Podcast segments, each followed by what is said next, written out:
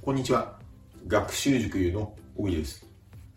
フランス留学中の恋愛事情ってどうなんだろううん。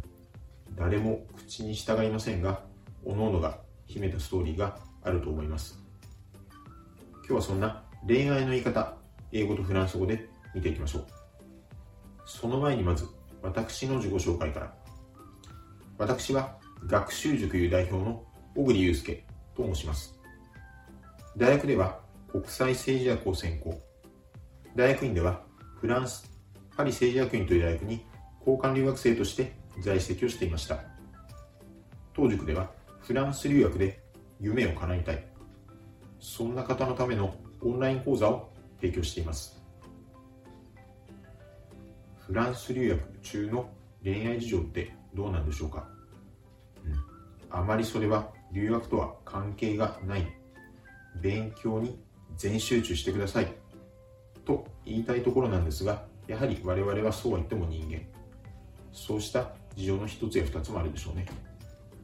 まあそこも含めて経験者から実際にどうだったのかということを聞いてみるのも楽しいかもしれません。今日はそんな恋愛愛の言い方英語とフランス語で見ていきましょう。愛は英語で love もう一度発音すると、愛は英語で love。これはもう皆さんわかりますね。では、肝心のフランス語でどのように言うか見ていきましょう。フランス語で愛は amour。もう一度発音します。フランス語で愛は amour。英単語と比べてみましょう。love と amour。全く単語が異なりますね。ですが、このフランス語のアムール、しばしば日本語の単語にもなっていますね。アムール。フランス語でこれは愛、恋愛だという意味は、おそらくフランス語を習っていない方でも知ってらっしゃる方が多いのではないかなと思います。ですから、この単語はすぐマスターできますね。発音のポイント、これは語末の R、アムーホの発音です。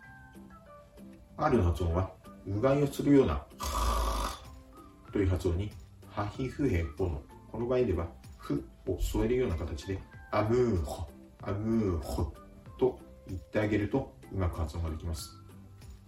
この R の発音というのは、口外を震わせるような摩擦音だというふうに、いろいろなテキストや教科書では説明されます。ですが、それでは何を言っているのか、私はよくわからなかったので、このうがいをするような、という仕草が一番わかりやすいかなと思っています。少し汚い例えにはなってしまいますが、このうがいをするような、という音で、この R の発音、練習してみるとうまくいくと思います。アムーホ、アムーホです。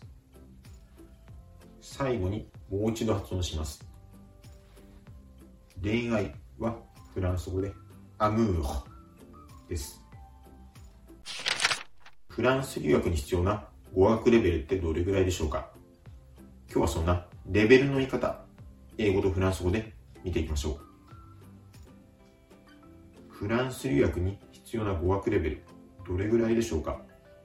よく聞かれるんですが、ちょっと答えづらいですね。なぜならその答えは、できればできるに越したことはないからなんですね。そしてもう一つ残酷な現実がありまして、それは日本でどれだけ話せても、どれだけ試験に、高いレベルの試験に受かっても、やはり現地では打ちのめされる経験を少なからずするからなんですね。ですから、あまり語学のレベルがどうのこうのという話をするよりは、現地でどれだけ自分が成長したいか、そもそも自分が現地で何をしたいのかというビジョンをしっかり持っておくことの方が重要かもしれませんね。今日はそんなレベルの言い方を英語とフランス語で見ていきましょう。レベルは英語で level。もう一度発音します。レベルは英語で level。まあ、日本語にもなっているこのレベルですが、発音にはちょっとしたポイントがあります。それはご注意の V の発音。そして語末の O。L の発音です。英語で V の発音。これは唇を軽く噛みながら息を漏らすように、レヴォ、レヴォと発音するとこ。B の発音と混同しないようにしてください。そして5末の L の発音。これは L とはなずに、レボレボおのような発音になるところ、音が変質するところもポイントです。ですから、レベルではなく、レボレボとなる、そのように聞こえるというところがポイントです。では、このレベルの言い方、フランス語で見ていきましょう。フランス語でレベルはニブもう一度発音します。レベルはフランス語でニブ英単語と比べてみましょう。レベルとニブ5末の v はなんとなく似ているんですけれども、レベルとニブですから、ちょっと違いますね。ですからこのニブというフランス語は新しく覚えましょう。発音のポイント。これは英語と同じくやはり V の発音です。V の発音はフランス語でも唇を噛むように V、V と発音してあげましょう。あえてで言うと、英語の V よりもやや息を吐き出す量が多くなるところがポイントといえばポイントですね。に V、に V ですね。大げさに発音するところがポイントです。最後にもう一度発音します。レベルはフランス語でニブです。フランスに料理を学びに行きたいあなたへ、レシピの言い方を英語とフランス語で見てみましょう。さて、料理留学を目指されているあなたへ、レシピの言い方はすでにご存知でしょうか？知らない場合は、ここで学んでおきましょう。レシピは英語で recipe もう一度発音します。レシピは英語で recipe レシピ。まあカタカナ発音にもなっていますね。英語でも recipe と言います。ではこのレシピの言い方。